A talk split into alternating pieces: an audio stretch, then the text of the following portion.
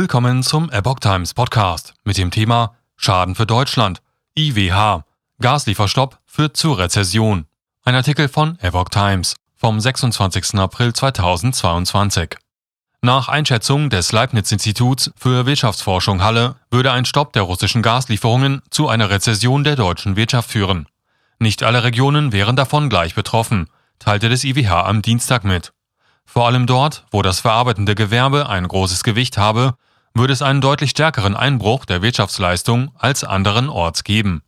Sollte es zu einem Stopp für Lieferungen russischen Gas in die Europäische Union kommen, wären diese kurzfristig nicht vollständig zu ersetzen und die Gaspreise würden nochmals stark steigen, so das Institut.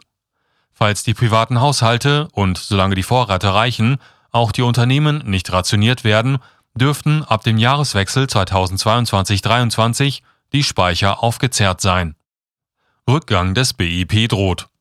Werde unterstellt, dass durch proportional gekürzte Gasmengen in den einzelnen Industriezweigen im Frühjahr 2023 Wertschöpfungsverluste entstünden, die auch auf die übrigen Wirtschaftsbereiche ausstrahlen, so das IWH. Es wäre mit einem Rückgang des Bruttoinlandsprodukts im Jahr 2023 um rund 2% zu rechnen. Wie sehr die einzelnen Landkreise und kreisfreien Städte in Deutschland davon betroffen wären, könne anhand der Wirtschaftsstruktur der einzelnen Kreise abgeschätzt werden. Denn die Wirtschaftsbereiche würden in unterschiedlichem Ausmaß von der Krise erfasst.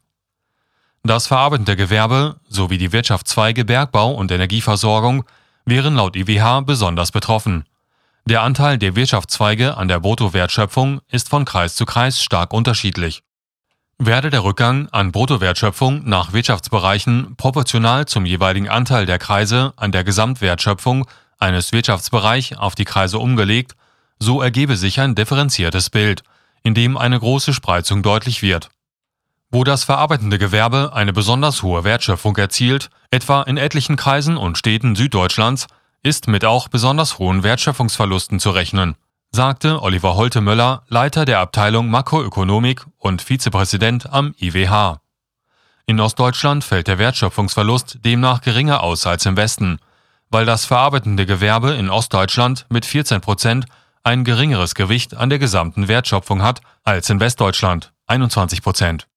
Aufgrund der unterschiedlichen Arbeitsproduktivität in den Kreisen seien die zu erwartenden Effekte auf die Beschäftigung prozentual nicht identisch mit den zu erwartenden Wertschöpfungsverlusten. Je geringer die Arbeitsproduktivität ist, desto mehr Erwerbstätige sind von einem bestimmten Wertschöpfungsrückgang betroffen, sagt Hölte Müller.